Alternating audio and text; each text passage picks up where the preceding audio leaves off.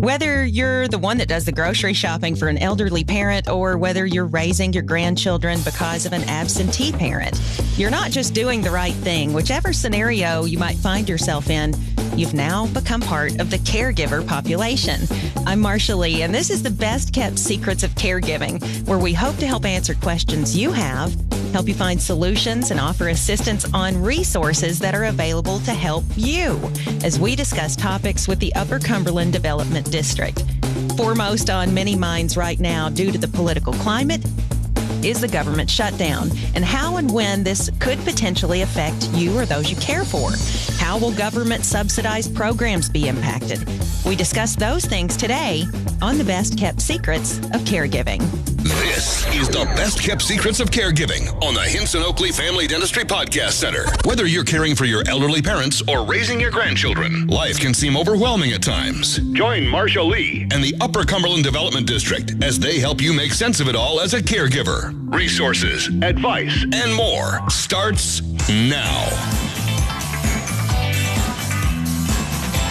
Today, we welcome Nestor Chavez, Claire Farless, and Connie Basila of the Upper Cumberland Development District as we delve into the details of SNAP benefits and how they're being impacted by the government shutdown. Nestor, thank you so much for joining me. Can you explain a little bit about what SNAP stands for, first of all, and then how it's being impacted by the shutdown?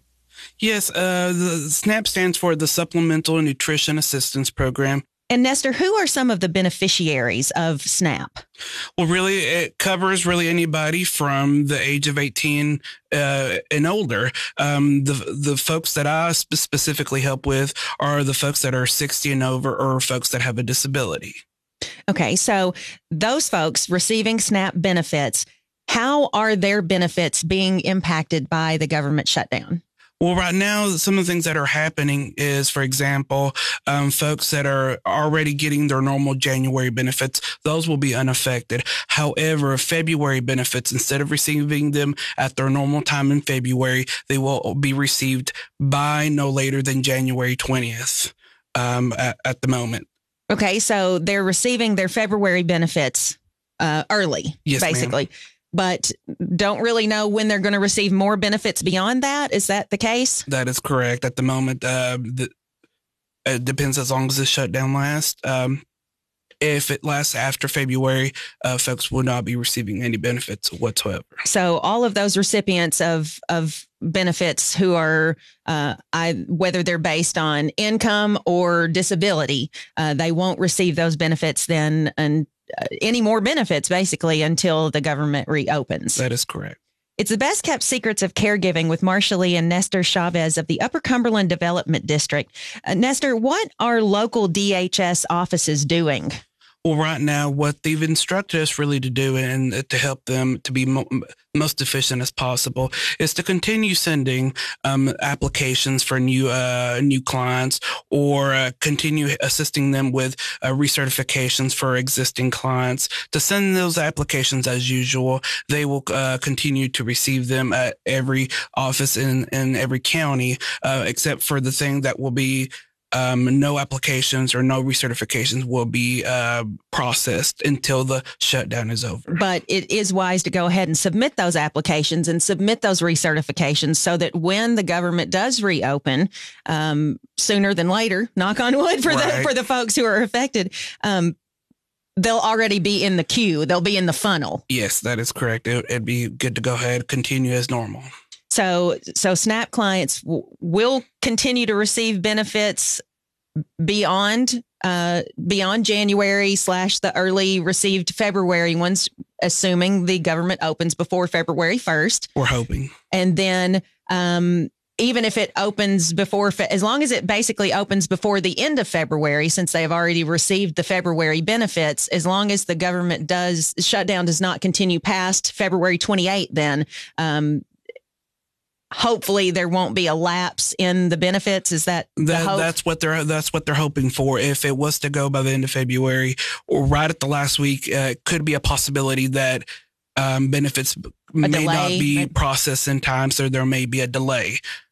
And of course, that of course there would be a delay also of um, the recertifications and correct. the new applications yeah. would be delayed as well. Uh, so So coordinate SNAP coordinators then during the shutdown, they're they're what are they doing? Well, right now we're we're going as a business as usual. We will continue to assist folks um, that call us um, with applications, recertifications, or any change forms they may have if they're trying to submit any kind of medical bills into the Department of Human Services. So you're just still continuing to yes. assist them in those processes. Yes. Thank you. Nestor Chavez of the Upper Cumberland Development District.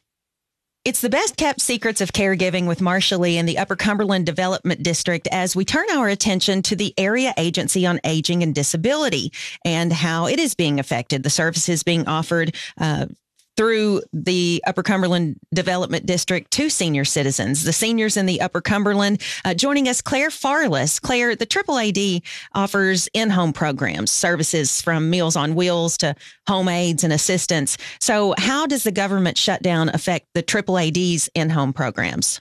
Well, we're very fortunate uh, right now that it is not affecting us.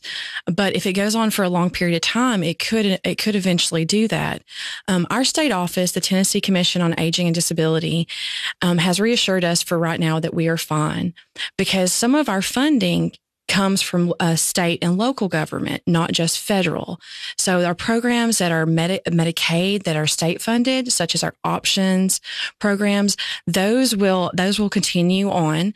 Um, but some of the federal programs may be affected if this goes past uh, September 30, September 30th, because that's when we receive our n- new batch of federal funding.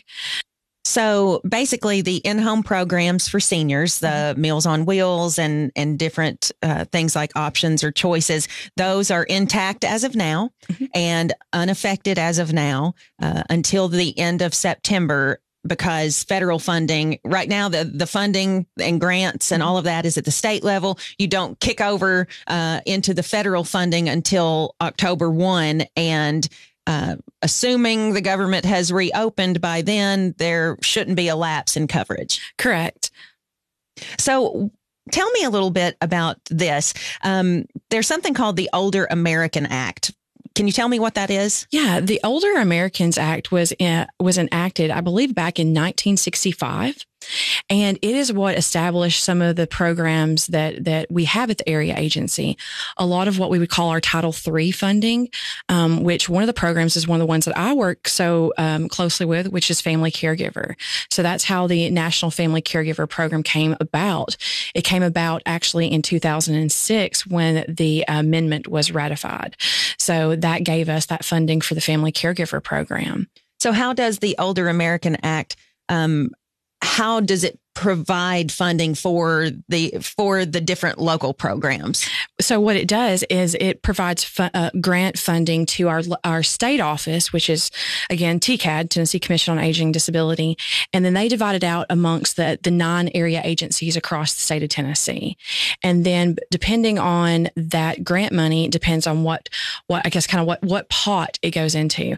So it can go into our nutrition program, it can go into our um, some into options uh, because we have a Title Three E options. So l- let me pause right there. The, tell me what the nutrition program would involve. Oh, so yeah, the nutrition program is what we would call the Meals on Wheels. Okay. okay. So I thought that, but I just wanted to.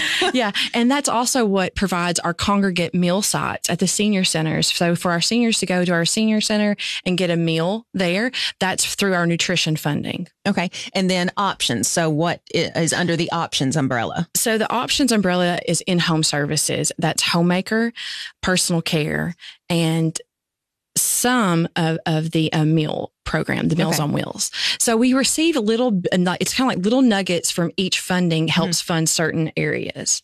Right. Um, and, and those things currently, as of right now, mm-hmm. not impacted until October. Right. Okay. and so let's just keep our fingers crossed this does not go on. Um, absolutely. Longer. Absolutely. It's the best kept secrets of caregiving with Marsha Lee and Claire Farless of the Upper Cumberland Development District. Claire, What is the ACL and how is it connected with the AAAD? Uh, let me, just for folks rejoining us, the AAAD, the Area Agency on Aging and Disability. So, what is the ACL and how is it connected with the Area Agency? So, the ACL is the Administration on Community Living. So, where, where TCAD sends us most of our money for some of our uh, funding, the ACL also provides other fund, uh, fu- it's a funding source that provides some of the funding for our in home service services through options and, and so forth. Wonderful. Uh, thank you so much, Nestor Chavez and Claire Farless of the UCD. Thank you both for discussing the impact of the government shutdown on these very important programs. Now, if someone, Claire, needs assistance, who do they turn to? How can they get assistance uh, or more information about uh, some of the things that we have discussed today, whether it be uh, the SNAP program or or uh, their in-home assistance programs or Meals on Wheels that they already have currently in place, who could they contact? Uh, they can just contact our local office at 931-432-4111. And also it, you can go online to our website at www.ucdd.org. And there you can find out uh, all the contact information. All the contact information there. If you have questions or concerns about your benefits uh, and if they could be lapsing or if they have lapsed, when they might return. So, just some information available for you. I'm Marsha Lee, and this is the best kept secrets of caregiving, helping you know what resources are there and connecting you with the people who can help you utilize them. Thank you for listening to the Best Kept Secrets of Caregiving with Marsha Lee and the Upper Cumberland Development District. Check for new episodes or listen to past episodes on demand in the Hinson Oakley Family Dentistry Podcast Center at newstalk941.com.